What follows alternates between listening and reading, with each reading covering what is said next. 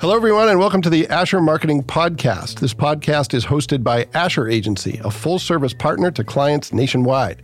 Asher's services include media planning, creative, digital and social, website development, public relations, printing and fulfillment, and more.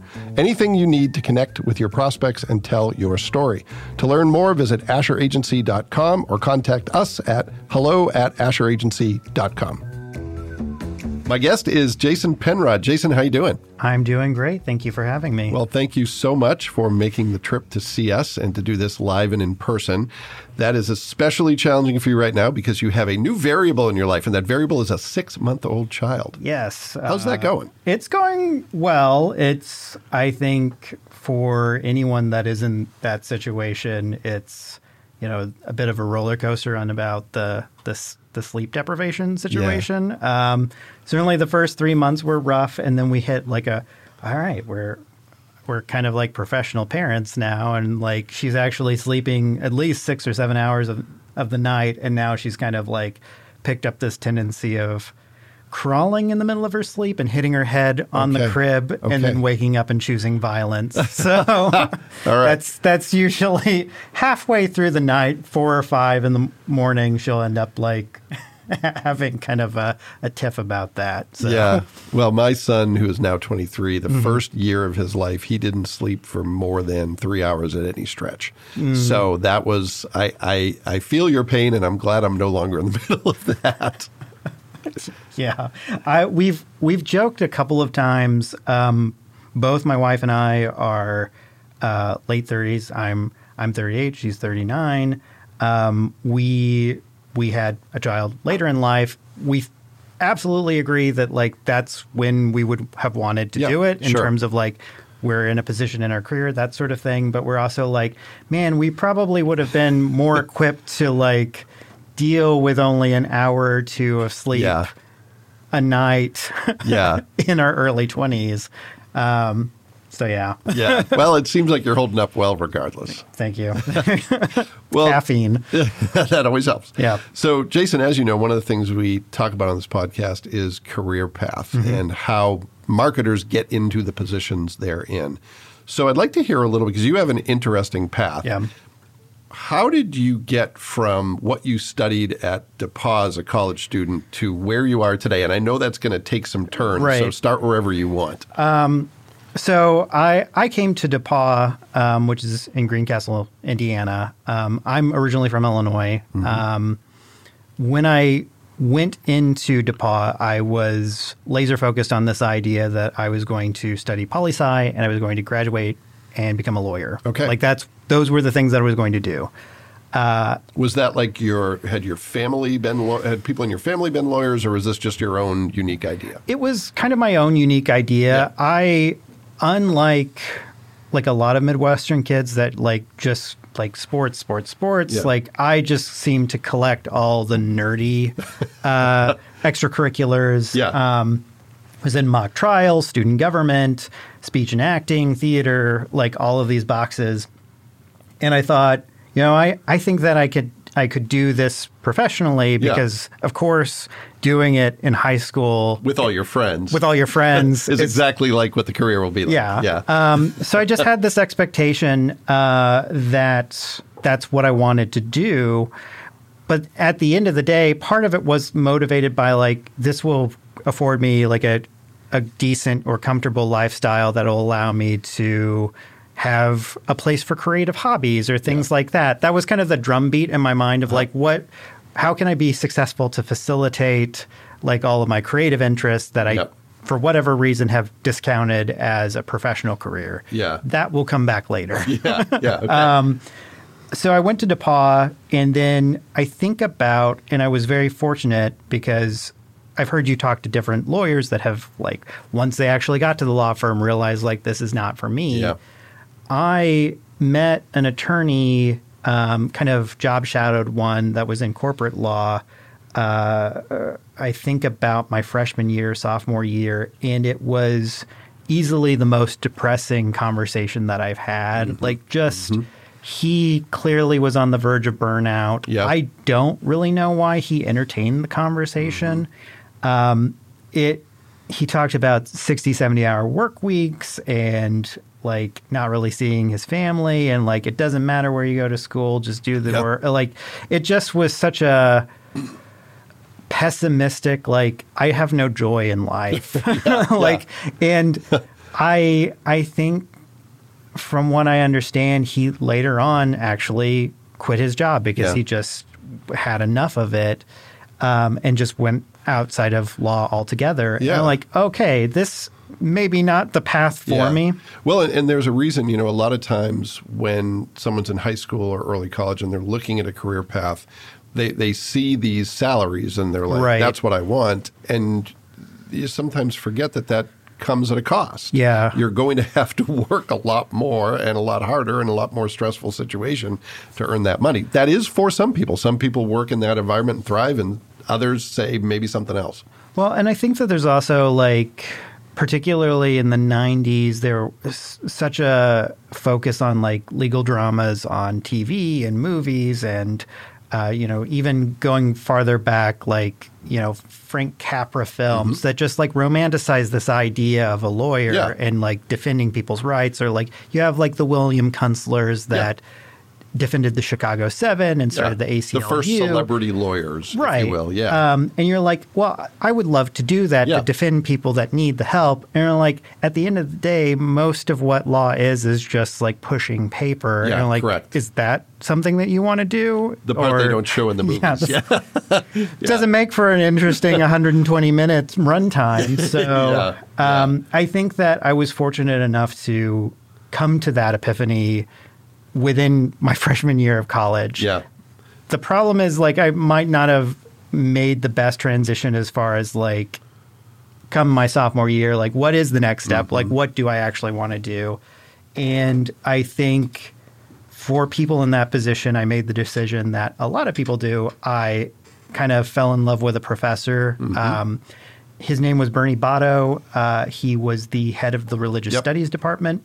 This is a guy who published several books, uh, had done archaeological digs Mm-hmm. in Egypt, in Israel. He had survived a suicide bombing Wow. in the Gaza Wow. Strip um, in the ni- early 90s, and just kind of like this huge, rich life that you're just kind of like, hey, this is like In another this is- case where you're like, this is what it's going to be like if I follow this path. yeah, I, I would love to do this. This is Yeah. amazing. Yeah. Um, and I think there was a certain amount of. Uh, I I went into college 2003 2004. This is only a few years removed from uh, 9/11, Mm-hmm. and there were so many misconceptions about religion, particularly in the terms of Islamis- Yeah. Islamophobia, where I was like, I I just feel like I want to know more, Mm-hmm. and I I started down that path, not necessarily thinking like I'm going to graduate with a four year degree in religious studies. It was just like I'm going to start taking these classes and mm-hmm. we'll see where it goes. And then it was kind of like this is where I think that I might become a professor. Yeah. Though that's obviously not happening. yeah. Yeah. Okay. So so you finish with a degree in religious studies. Yeah. Then what happens next? Uh, the economy uh, happened. Yeah. Um, I As it inevitably will. yes. like the Spanish Inquisition. no one expects uh, subprime mortgages. Um, 2007 hits. I graduate. Yeah. It's already kind of a rocky job market, but it was really 2008 that like options were really limited. Uh, I came to Indianapolis, and this is also like a really weird time in terms of the job market. Like, you can apply online, but it's like Career Builder and really crunchy websites. Most are still publishing job ads and like newspapers, Yep. things like that. And you probably have uh, a parent that is telling you, well, you need to go knock on doors because that's the effective way Yeah. that's not going to irritate people to Yeah. give you a job. And I was just applying to anything within any metro area Yep. close to hometown, and that was Indy mm-hmm. primarily. And the people that gave me a job happened to be Crown Hill Cemetery. Okay. All right. Um, so I I had kind of talked myself up into a sales job there, uh, and it was easy for them to give me because it was a commission only job. So it's Uh-huh. like there's no loss if Yeah. he stinks. Yep. Um, so I was for the first year of my adult career selling uh, funeral insurance policies, primarily in grave sites, um, primarily to people before the time of death, uh, to try to like help them make those plans in advance. So what was that like? Awful. uh, it was awful. Um, okay. I, you know, the it is it was a master class in learning that you really need to believe in the product that you Yeah, sell. for sure. And I I thought that it would be something helpful for me to navigate because I had a lot of experience with a lot of different uh, religious affiliations. So I thought I could Mm-hmm. Yeah, have those sure. types of conversations. Uh, I thought I could be more helpful at the time of death because we were on call from time Mm-hmm. to time to, to, to help those people. Uh, but at the end of the day, you're having conversations with people that are making guilt spins Mm-hmm. that fundamentally I'm just like, Yeah. you have other things like they're gone. Yeah. Don't buy the mahogany casket. Yeah. Like, what are you doing? Yeah. And you really, I, that made me a terrible salesperson because it's just like, do you really need this? Or do you think that this is this matters? Yeah. Um, so I was actively talking myself out of sales. Yeah. I do think that there was a great education in seeing a lot of different, uh, really consultative sales styles that I think made me appreciate the types of people that come with I'm just I'm here to solve a problem for Yeah. you. I'm not trying to sell you something. Mm-hmm. If you buy something by solving this problem, great. If you don't, there are other people that you could work Yeah. with. Uh, but at, for me, that was like a fight of most of what I wanted people to do is like, have you considered just cremation? Have you like, considered spending less on the product I sell? have you I sell? considered yeah. just spending? the product I sell on commission. Have you Yeah. considered not buying it? I know that we sell Yeah. monuments, but like, don't you think that's silly? so you're working on skills that will serve you well later, but they serve you terribly in the position you're in at the time. right. Yeah, yeah. Um, so so how do you move past that? What's the next step, and where does that lead you to? so indirectly, because that wasn't going anywhere, and I just needed something that had kind of a consistent paycheck. I actually I worked at as, as a waiter for a while. That's not a significant enough story, but I ended up uh, at a, a call center in sales for this organization called the College Network. Um, has some inherent problems if you Google them. Um, they were they're kind of a for-profit education group with the initial intent of Indiana State University, all these other universities have online RN programs where you can do your clinicals remotely. Yep. What if we partner with those universities to help you get through your gen eds ahead of time? We'll do the curriculum for that Yep. so people can test or clip out of them. Great idea. Ahead of its curve because, you know, this is before online learning had really Yep. become adopted at a Yep. wide, widespread level. Um, I think the problem is with any sort of for profit entity, um, be it ITT, Chancellor, like list goes on, it may start in a place where it genuinely is trying to solve a problem by giving more of an equitable option for education. yeah, But you are tying sales numbers Yeah. and statistics to recruitment efforts, and you don't have to comply to certain standards of testing and Yeah. things like that.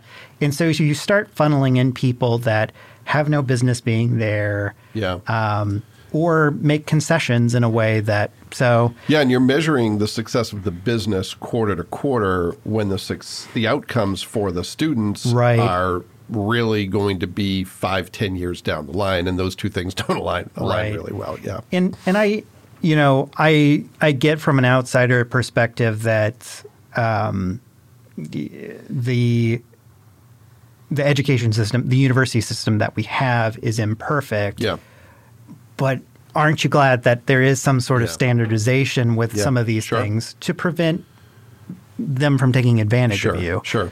Um, so I was there for four years. The writing on the wall kind of happened. Um, there was a moment where our largest market was California for Indiana State University's nursing program. Okay. Um, I would Yeah. say 40 to 50% of our students came from there. Hmm. And there was this cha- very minor change in legislation that happened at California on how clinicals could be ran that basically made the program moot from Yeah. a remote level. Yeah. And suddenly we lost half of our, our income. Yeah. Um, and so there was a wave of layoffs. There was another wave of lay- layoffs. Um, at this point, for about two, two, three years, I was actually a sales manager of of 40 people. Mm-hmm. Um, I was deeply unhappy with this job. I was starting to realize how uh, how we were potentially taking advantage of people. Yeah. And but I was also kind of in a position where I was like, I just I don't know what I'm qualified for. Yeah.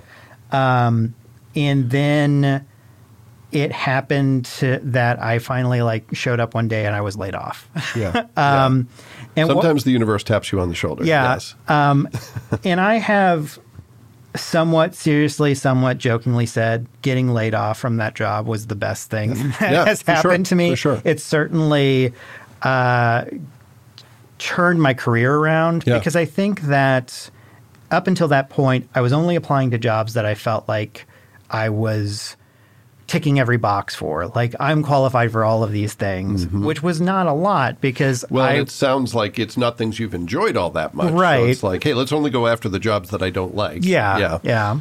Um, and it just it, it happened that because I now was in a position that I had to apply to a ton of jobs because that's how Yeah. uh, unemployment insurance works. Yep. Um, I was just I was getting out of my own way Mm-hmm. in terms of like, well, is this something that I think I can do? If it's something that I think I could do, I'm going to go ahead and apply for it and Yeah. figure out how to have that conversation in the interview. Well, and while that's never an easy time to go through, one of the things it gives you is time. Because I think when you're working day to day, you're so caught up in just that persistent, I need to get ready for work, I need to go to work, I need to decompress from work, I need to get ready to work, I need to go to work, that you don't have time to think bigger picture about, am I in the right spot at all? Yeah. And should I pivot? So um, I don't know if that was true in your case, but that opportunity to say, okay, let me. Let me get off the treadmill and think about what else I might do. Well, it was it was interesting because I got laid off the day before I actually moved from one apartment to another, Mm-hmm. and so it was just like this weird sort of.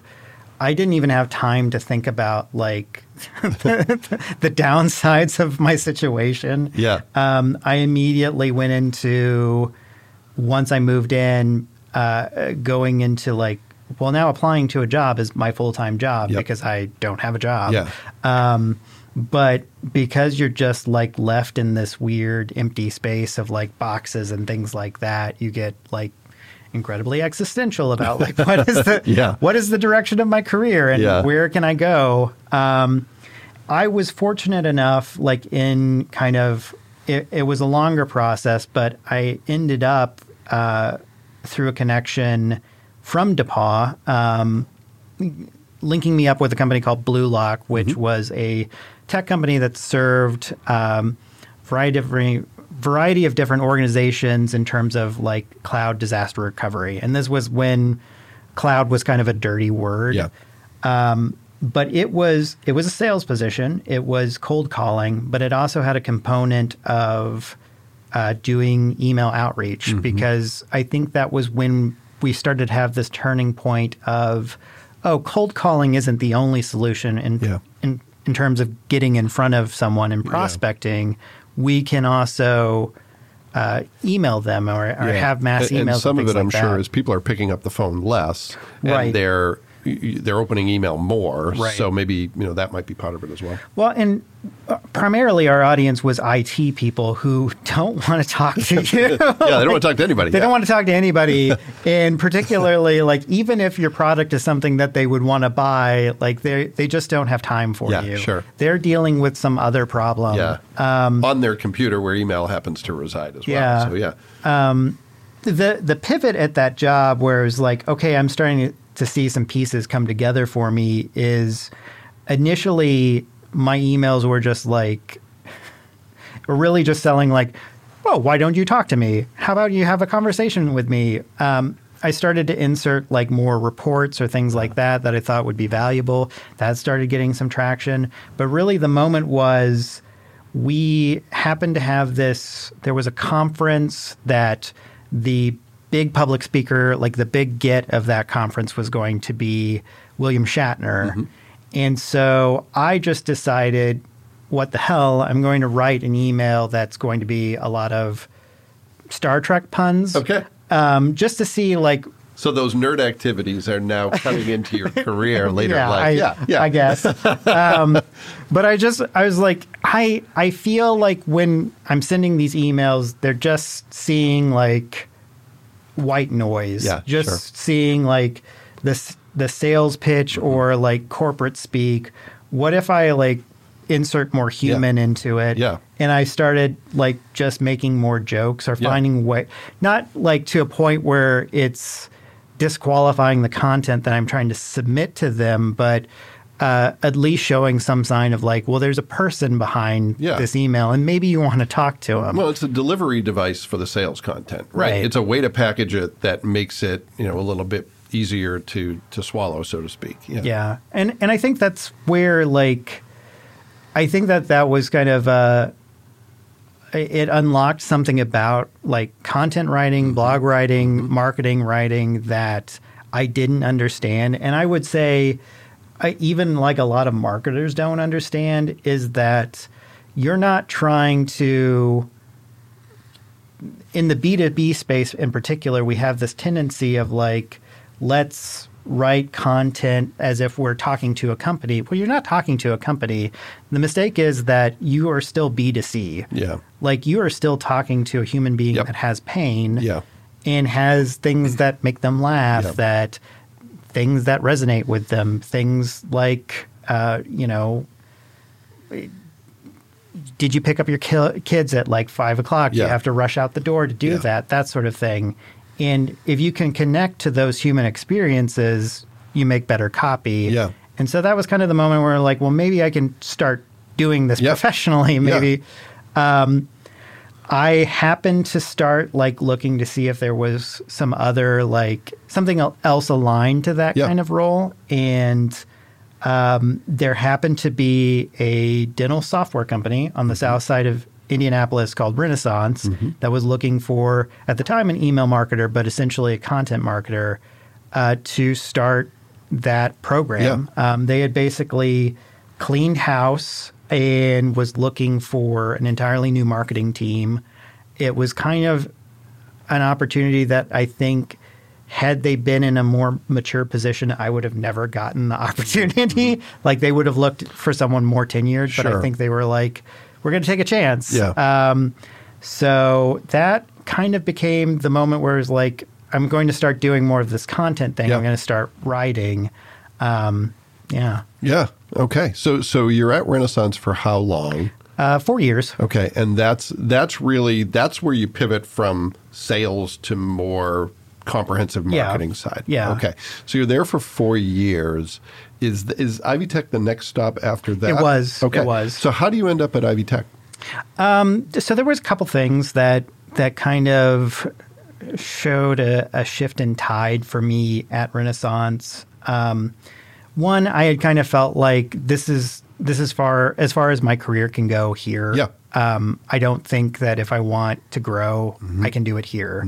Um, two, we had had uh, we had been acquired. Um, I am someone that starts to see the writing on I can kind of feel the writing on the wall of like I don't know if they're going to evaluate that this department makes sense for them since they already have their own marketing Yeah. team. And it it eventually happened Yeah. where where the rest of the team was let go. Yeah. Um, But also there were just some obstacles that I knew the things that I was interested in in terms of marketing, which was really blog writing, SEO, things like that. There wasn't as much for whatever reason um, buy-in from the executive level to do those types of things Mm-hmm. Yeah. because they just didn't think that that resonated with our market. And I'm like, if that's the case, then maybe this is not Yeah, sure. the job for me. Sure. And just happened to see the opportunity at Ivy Tech. Um, so that was a fairly long interview process because Yeah. um, I'm sure because that's how we we connected. Yeah. Um, my role was primarily serving our C3. Mm-hmm. Uh, uh, I'm trying to remember the, the term. Uh, so the smaller campuses, smaller the smaller campuses. Ivy Tech campuses throughout the state. yeah, Yeah. Um, who don't necessarily have their own marketing team. Mm-hmm. Um, so in a way, like I'm all of a sudden becoming like a marketing consulting, Yeah. consultant or marketing agency. Uh, the elephant in the room is that I started about two weeks before the world kind of collapsed. Yeah. I I started. So you start by driving to all these campuses to meet people in person and make those connections. Do you do any of that? I did. It was on the schedule for. Yeah. I I had started early March, and it was on the schedule And for this the is early March of 2020. So, Ear- so yeah. that's right. Yeah. Okay. Yeah. Um, Yeah. Not much time to even get in the car. This yeah. was still like it was going on in Seattle, Yeah. and that was about it. And there's Yeah. like stories about Boston, and like Yep. it's kind of localized, but it's not here. Yeah. And um, there were plans to have me go on a Mm-hmm. big campus tour and interview, like have discussions with all Yep. of the the chancellors and talk about their needs and things like that. Um, but then it was, I think, the Thursday of my second week that the first reported case of COVID Mm-hmm. was in in Indianapolis, and then we were shut down. yeah. Um, and the weirdest part was the two weeks after that, because I mean, at that from an onboarding perspective, you're like, I don't even know what to do with you because you're not quite in a position that you can help these people. Yeah. So it was just kind of in limbo for two weeks Yeah. of the two weeks that we all thought if we flattened the curve, We're going to we go back to work in two we would be go Yeah. we would be going back to work um and eventually like I, I started like actually being involved in things Yeah. um i think what was uh, i guess a benefit of the timing of me coming in and most of my experience being on the digital side Mm-hmm. was that i i think in a way i was brought in to help digital acceleration or Yep. digital transformation with these campuses. Um, it's not that it's not successful, but a lot of these campuses do or have primarily used traditional media to promote Mm-hmm. Yep. their campuses. They Yep. they like print, they Yep. like billboards, they like radio, they like TV. If. I can see it, then there's value Correct. in it. And it's it's it's infinitely less complex. It's easier to understand. you can digital. you Yeah. can wrap your head around it. Whereas a digital ad, it's like, well, I've not seen it, so it's not working. Like, but you're not the audience. Um, so that was that probably would have been a more difficult conversation for me Mm-hmm. had it not been. Well, that's the only choice. Yeah, we and- and only the- have digital. and the the ten years of digital acceleration that happened in the course of about three months Right. for everybody out Right. of necessity. Um, Yeah. I, I had a client that was retail that was adamant about we are brick and mortar. That's our point of difference. They they're very smart and understand the digital world, but by choice they were like our point our point of difference is service. We categorically will not sell online. March of 2020, Right. they called. They're like, uh, we need a e-commerce platform. So um, yeah, I think it was out of necessity. Even entities that had been resistant to digital obviously had to get there, and you coming in with that skill set um, sounds like the timing was good. Yeah. Yeah. And I, I think that there was still a certain amount of pushback in those conversations of like um, the the most common type of digital ad that they, they really embraced were kind of variations of of what they already knew Mm-hmm. like let's geofence which is essentially a digital billboard Yep. for uh, a school campus or something like that let's uh, buy up all the keywords related to Ivy Tech. Well, they already know who Ivy Tech is. Yeah. If they're already searching for Ivy Tech, is this really valuable? Um, it was probably a, a year and a half long journey to kind of get a couple of the campuses to really embrace this idea of what if we start we know our nursing program is the most important thing let's start doing ads related that target nurses people that are actually googling Yep. for nursing programs in my area um, let's get in front of those people because they're the ones that don't have the answer of like i'm looking for ivy tech Yeah. they're just looking for They may not even realize Ivy Tech has a nursing program and Yeah, the quality of the program. Yeah. Um, So I don't know if the the lasting impact because I was there for about a year and maybe 8 or 9 months that those campuses continue to kind of do those things. Mm-hmm. I know that I was leaving around the time that we were all going back to campus. Yeah. Um so who knows? Maybe they're they're like, Yeah. well, we can go back to what what we were doing before. Yeah. Um, but I think that there was a, at least a little bit more appreciation for, okay, we get digital a, a little bit more now. Yeah. Yeah. Okay. So you're there for a year and three quarters ish. Mm-hmm. Um, then you moved to Tech Point. So why did you decide to go to Tech Point? Let's pivot to, for those who may not know, what is Tech Point and what's your role with Tech Point? Sure. Um, so the the official tagline for TechPoint is that we are um, the growth accelerator for Indiana's digital economy. The that's sounds very heady, um, but the shorthand for that is we essentially uh, support and attract tech companies to Indiana. Um, tech at this point doesn't necessarily mean much because most companies in some way have some Yeah. digital component. Yep. So that's kind of where we started to adopt the the digital side of things. Sure. Um, and it's a it's a part of the Central Indiana Corporate Partnership, correct? Correct. And it was originally an organization that brought together one from the IT sector. And was there another organization that was part of TechPoint at its in its infancy?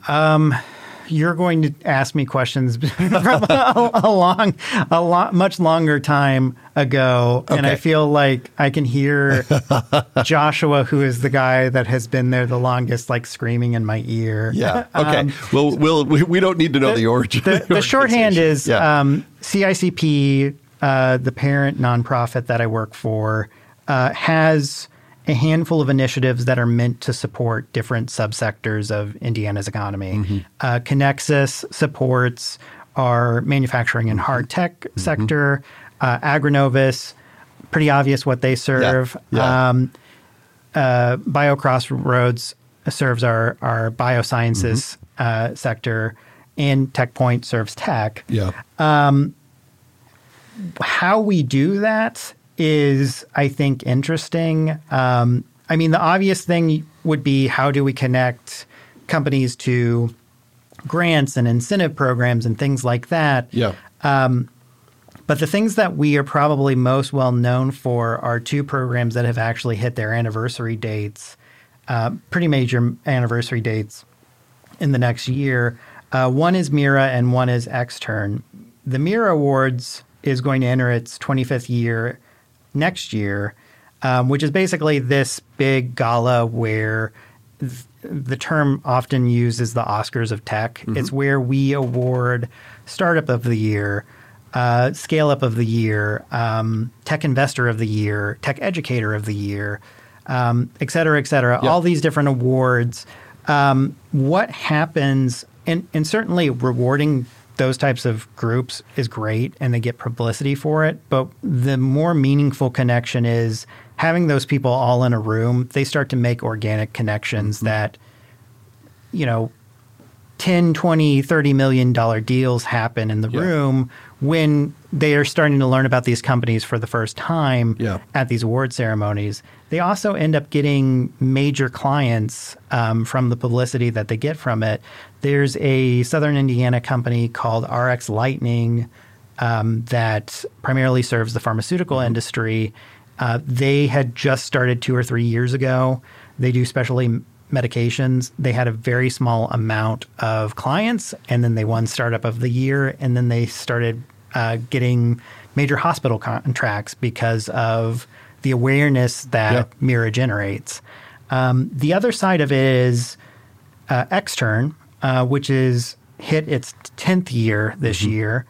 Uh, we it's basically a company agnostic internship program, summer internship Yep. program. About a decade ago, there was a recognized issue with brain drain in the state of Indiana. We have IU, we have Purdue, we have DePauw, we have Notre Dame, we have all these great universities, but if they're in tech, if they've gotten an engineering degree, they're not staying here. Yeah. They're going on to the Bay California Area and Yeah. Austin and yeah. And so there was this question of like, how do we we have these great companies and we have great jobs, and the cost of living is significantly better here than any of those places. Mm-hmm. How do we connect those people to the right companies to mm-hmm. get to sell them on the idea Yeah. of staying in Indiana? So the Xtern program was launched to connect those students to potential internships at those companies. We generally we recruit from all over the, the nation. Um, I think it's something like 48 states we recruit from. Um, we end up placing about 200 250 students over the course of the summer at area tech Oh, wow. companies. Yeah. Um, a lot of them end up staying at the tech companies that they had an internship Mm-hmm. Yeah. with, but plenty just end up staying within Indy Tech or Indiana Tech. Yeah. Um, they like it so much, or the connections that you Mm-hmm. make from Xtern, like someone that was, you know, in your cohort might say, like, oh, well, we have an engineering role Yeah. here. Why don't you come Yep. switch over to this job? Um, so it's been a really effective way of of keeping talent in the state of Indiana. There's a lot of other things that we do, but those are definitely Yeah. the two big Yeah. things. So, Jason, what's your role in all that? You're, you're obviously on the marketing Mm-hmm. side, but what are some of the things that maybe you're working on now that might shed some light on the work you do on an ongoing basis? So I I'm our digital marketing manager. Uh, I came on two years ago with the kind of the thought. It, it, it was it was associated with this initiative called the Company Hunting Initiative, which mm-hmm. was like uh, we're we're focused on drawing more companies that aren't that Indiana is not on their radar. Yeah. Um, we had an SEO problem mm-hmm. because of that. We one of the the many things we do is we have this publication, a, a web publication of the Index, which is a little bit like our version of TechCrunch, Yep. or like the Indianapolis Business Journal, where we're just publishing on the stories about tech within Indiana. Yep. Well, if all you're publishing, all of your blog content is associated with the word Indiana, what are you going to rank well for? Mm-hmm. You're going to rank well for Indiana, Indiana Tech, Indy Tech. Yeah. You end up with a lot of navel Yeah. gazing. People in Indiana know you really well. People outside who aren't searching those keywords aren't going to find you. Right. Yeah. And so we, I think, at the time that I started, 80% of our organic traffic was coming from Indiana. Mm-hmm. Most of the keywords we owned were Indiana Yeah. or Indiana related. Mm-hmm. Um, and also, organic was not our primary source of traffic, which are all problems. Mm-hmm. Yeah. yeah. Yeah. So I what I what I did at Renaissance is what I'm technically doing now here is Okay. um, about I want to say six or seven years ago there was kind of this shift due to a couple of updates to Google's algor- Mm-hmm. algorithm that made internal linking much more powerful. Yep. Um, and that's kind of where the whole idea of pillar based marketing came from Mm-hmm. of how you win at SEO is not like publishing a lot of blog content that's just on different topics over and over again. How you win is asking the question of what would Wikipedia do? Mm-hmm. Because that is the most successful website in terms of S- SEO. Yeah. When you talk about like Generally, you search a term, and if it is something that's in the public consciousness, Wikipedia is going to be one of the first two hits. Right. Yeah. They're either going to be the featured snippet, Correct. Mm-hmm. that little box that comes up for Google, or they're going to be number one or number Correct. 2 Mm-hmm. Um, so the question is, how do you equip your website to to be more like that, to create that experience? And what's great because we're we have kind of a role of being a tech educator. That pivot to providing those types of content makes a lot of sense for Yeah. us. Yeah. So we shifted to more of a we're going to have this long form piece that's just like what is venture capital? What Mm-hmm. hard tech? What is ag tech? What is digital transformation? And then we're taking all these individual articles that are underneath that Yeah. and linking back up to them. So they all kind of like a rising tide raises all ships in terms of SEO. Mm-hmm. Yeah. So it's completely transformed our our metrics in terms of search traffic. We now our our number one source of traffic is organic. Yep. Uh, instead of being eighty percent Indiana, it's more like twenty or thirty percent. Um, and we've actually doubled organic traffic in the course Oh, wow. of a single year. Oh, that's great. So Yeah. um, and we were like the number one search result for highest paying tech jobs of 2023. Yeah. Biggest he- tech hubs in the world. We're, we're ranked number one, Yeah. um, et cetera, et cetera. Yeah, well, that's So- great. So, as part of that content piece, you also are part of a podcast. So Right. you're you're in an unusual seat today, Right. being the the guest. You're you would normally be in the seat that Nick is in. Right. Everyone can't see Nick, but Nick is the brains of this operation, who actually does the production of the podcast. So, tell me a little bit about that. What is the podcast all about? What's your role in it, and what's some of the success you've had? Yeah. So um, it is very weird for me because I'm not even the person that usually interviews. Yeah. I just, I'm, Do you ever do the interviews? Uh, I've done one, Yeah, okay. um, which has not been released yet. Uh, I interviewed Lindsay Tjepkema, who is the CEO and founder of Casted, which is a podcasting platform. It felt like that was the the one conversation that I felt really comfortable sure, having. sure. Um, but ordinarily, I defer to. We have uh, an engagement team. We have our CEO. We have Mm-hmm. A lot of different roles that have a, a deep bench of experience in Yeah. terms of. You've worked with a lot of venture capital. Sure. You've worked with a lot of different startups. They can have maybe a more Sure. organic conversation Sure. than I can sure. um, where I'm like, I'm this is all great. I'm excited to learn about this. Yeah, Um, yeah. I'm maybe not the best audience analog for that. Um, so we started the podcast about a year and a half ago uh, with the intent of because of those interviews that or those those articles that I kind of mentioned that we used to do, we did a lot of feature stories of companies based on like, hey, you had a major raise, let's talk about it. Hey, you you had this huge exit. What Yep. what's that deal? Yeah. Um, that sort of thing. And what happened was we were particularly doing during COVID, doing it via Zoom, Yep. doing it via Teams or something like that, and recording it, Yeah. and then taking down the notes. And I'm like, that's to me redundant. Like, let's just release the video. Yeah, for sure. And then the transcript becomes our SEO content. Yes. Like that's Yeah. Mm-hmm. that's our supporting piece to whatever pillar we're talking Yeah. about And a lot more efficient that way. and a lot more efficient. Yeah. We're not like, hey, let's listen to the interview, let's take nuggets out of here and turn it into this this feature story and trying to craft a narrative around it. Let them do the work for you. Yeah, for sure. So that that started along those lines. Um, we initially, it, when we started to have those conversations about let's do this podcast, um, there were a lot, and it it was coming out of COVID, so there were a lot of uh, Zoom based interviews that Yep. we really wanted to distinguish ourselves from. So we started doing it in person at headquarters, um, which we're trying to move away from a little bit because it's a huge ask for me. But Yeah. um, we we're mostly interviewing, you know, CEOs and founders to have the conversation of like, uh, you know, where did you get the idea for this company? Mm-hmm. What has your entrepreneurial journey been like? Yeah. so it's almost like how I built this, but for Indiana Tech. Um, Right, Yeah. right. And so when you so when you say at headquarters, you're going to their company and you're setting up your equipment Right. at wow okay Yeah. so nick it could be a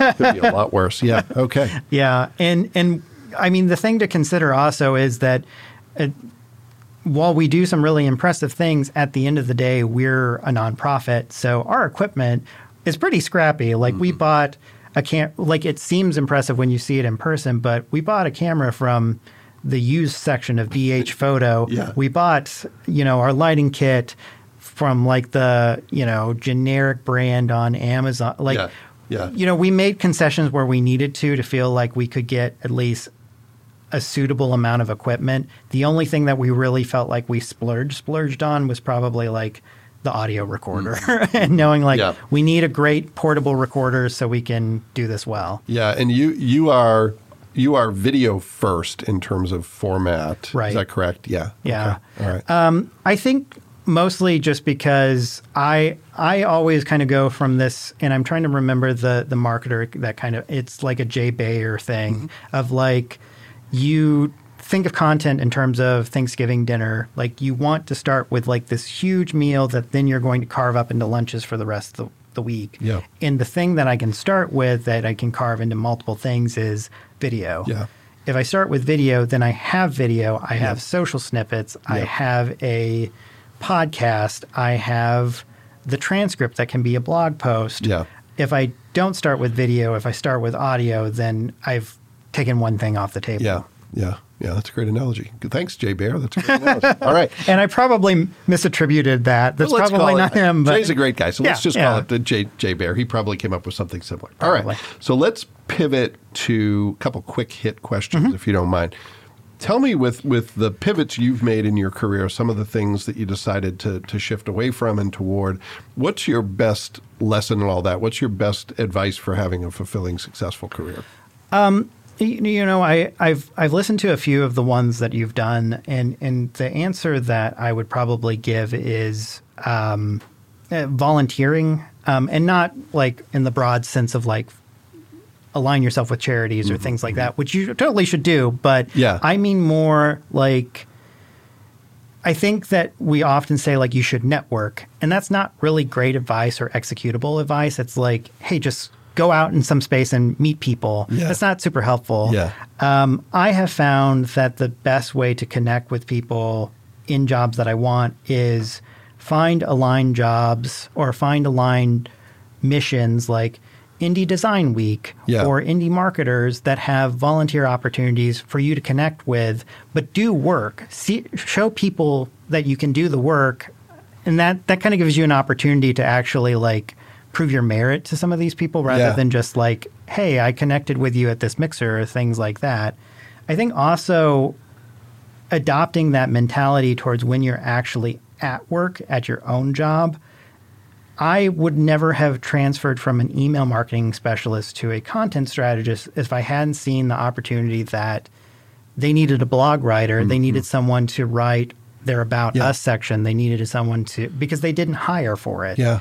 And all I said and and it's important to approach those those moments with humility of like I don't know if I'm going to be good at this, but can I try it? Yeah.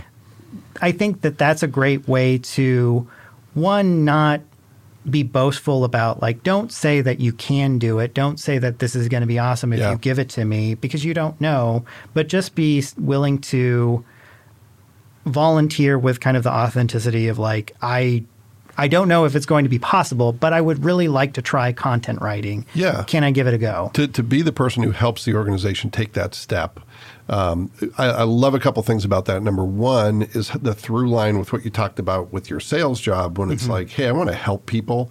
And if I can do that and sell a product, great. If I can't, I probably don't want to. Yeah. Um, and it leads to, very interestingly, a great quote from Jay Baer, who says, you know, the difference between helping and selling is, I think the quote is, the difference between helping and selling is two letters, but those two letters make all the difference. Mm-hmm. You know, it's when, when you talk about networking, what I don't like is when people talk about the forced networking and the fake networking. Yeah. It's really best when it happens organically. And the best way to position yourself as a resource in someone's mind is to help them solve a problem. Right. You know, you and I talked before we hit record about LinkedIn. I say to people, use LinkedIn to be useful to people. Right. Like their content, answer their questions when it's in the space you want to be known for.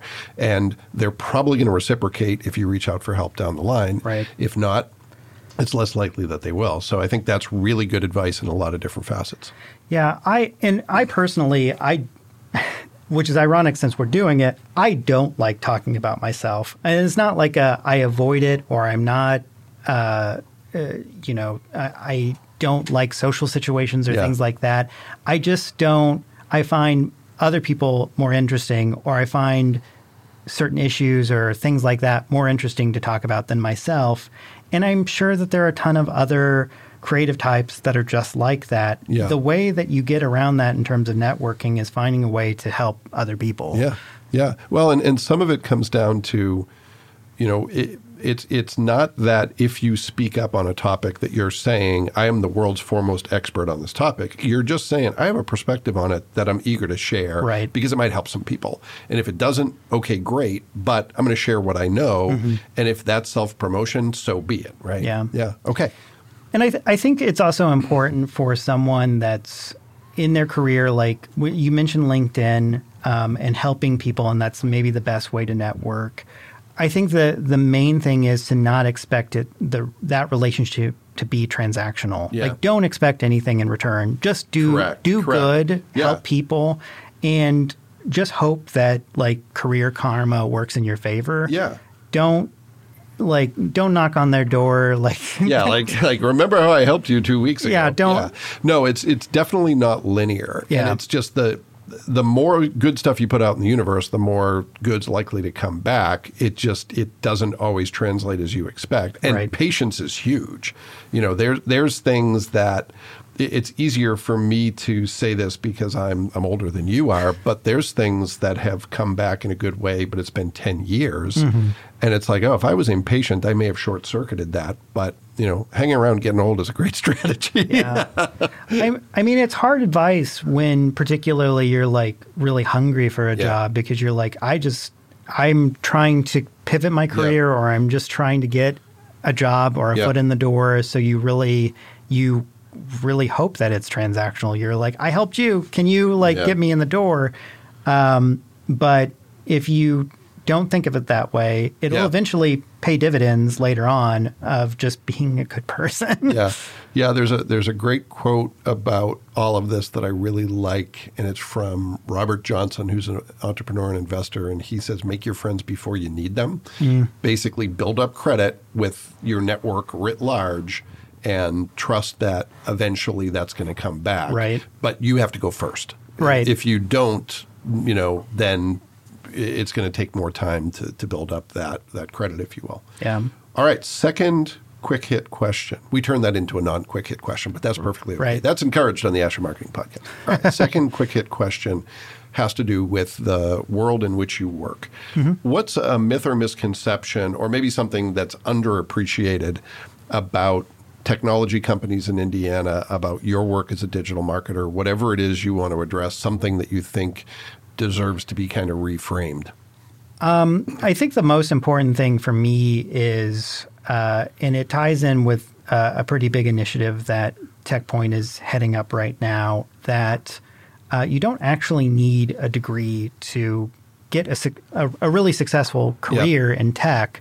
Um, you don't necessarily even need a degree to be a developer or an IT. Um, it helps. Like it's it is removing a barrier for you. Like it makes that conversation easier Yep. because you have some evidence of your career. Um, but there are paths to remove barriers uh, for people that don't necessarily have access to uh, education Yep. at an early age. Um, there are skills first uh, hiring programs that do adult apprenticeships Yep. and things like that. Um, there are coding academies like 1150 that exist that can potentially get you up to speed to a point where you can get a tech career. Um, that would be the thing that, like, for people that have thought that this is exclusive, this is something that I can't do. That's that's something that I would want people to know is that you probably can do the job. It's just how do you find the skills to get to that point? And it doesn't necessarily mean a degree. It it can be, but Yeah. it, it's not necessarily that way. Well, especially in this environment where employers are really hungry for talent, especially in the tech space, especially in Indiana, you know, there's a lot of opportunity if you're willing to if you're willing to learn. Um, but it doesn't always require the path that maybe a generation ago people would take to get in that path. And there's so we have a very tangible metric about it too in terms of like what opportunity there is. There is a between now and 2030, there is a 41,000 headcount gap between what is considered normal college production mm-hmm. of tech skilled workers and the roles that we estimate Indiana will need. Mm-hmm. And so if you have any like minor interest in working in tech, there are potentially 41,000 jobs that would hire you Yeah. in the next however many years. It's just finding a way to get a path to that job. Yeah, yeah, and more options today than, than ever before if you want to do that. Yeah. All right, great. Okay, last quick hit question has to do with any tool or hack or tip or trick you use in your work, something Mm-hmm. that's important to you that you think other people should at least know about or appreciate. Now, I've had people say Google's really great. I've had people talk about pen and paper. So it doesn't have to be an app, it doesn't have to be tech based, but what's something that you use that you think is important to you? Um, my most surprising source of content and has been super successful is talk to your customer support team. Hmm. Um, it hmm. you might have this expectation that it's going to come from the sales team, it might come from a product team, but we, when I was at Renaissance, we were trying to think of like how can we create a really compelling lead hook Yeah. that's going to generate a lot of interest in our product. We talked to a lot of different groups, never did anything successful. And then finally, we had a conversation with the customer service team to say, like, well, what would be helpful in your job? Not just like, how Yeah. can you better serve customers? Like, Yeah. we don't even care about it being a lead hook. And they're like, hey, here's an idea. Every year we have this $200 book that everyone has to buy that is the updated dental codes. Everyone has to buy it because it's the only way you can get it. But there's only like 15 to 30 codes that are actually updated hmm. that we need to know. Make that into a PDF. Yeah. And so we did that and we released it in January. And within a month, we got, I think, 950 uh, inbound leads because Wow. of it. Wow. And that's something that, like, I don't think anyone would have ha- considered having that conversation. Um, no one would have considered, and and I think it ha- has to do with how you ask that question. It's like we asked how we could better serve customers, and they didn't necessarily have that answer. Then it was like, well, how can we help your job? And make it easier for Yeah. you. And they're like, we would love a PDF that has all the Yeah. CDT codes. And you're like, okay, what is that? And as they Yeah. explain it, it's like, oh, this is this is great. like Yeah. we we should start doing this. And we started putting digital ad money behind it, and it probably one of the most successful ad campaigns that we had Hmm. at my time there. So Yeah. don't don't discount your customer service reps, the people that are interacting with your Yeah. customer, because they know your customer more than anybody else. Well, what's really interesting about the way you described that, you, you said, here's the question we used to ask, and then the question we ended up asking. Mm-hmm. The first sounds like a question like you would ask B2B. The Right. second is more of a B2C. Like, this is a person Right. with pain points, so let's ask that question. See how neatly we wrap that up Right. into a bow? It all When I ties say together. we, it was you. Yeah. Yeah, yeah. Well, that was great. Well, Jason, I really appreciate it. Thank you so much for taking the time to talk with us today. Yeah, thank you for having me. And thanks to everyone who took the time to listen to this episode of the Asher Marketing Podcast. We'll be back next time with another great guest, and we hope you'll join us then.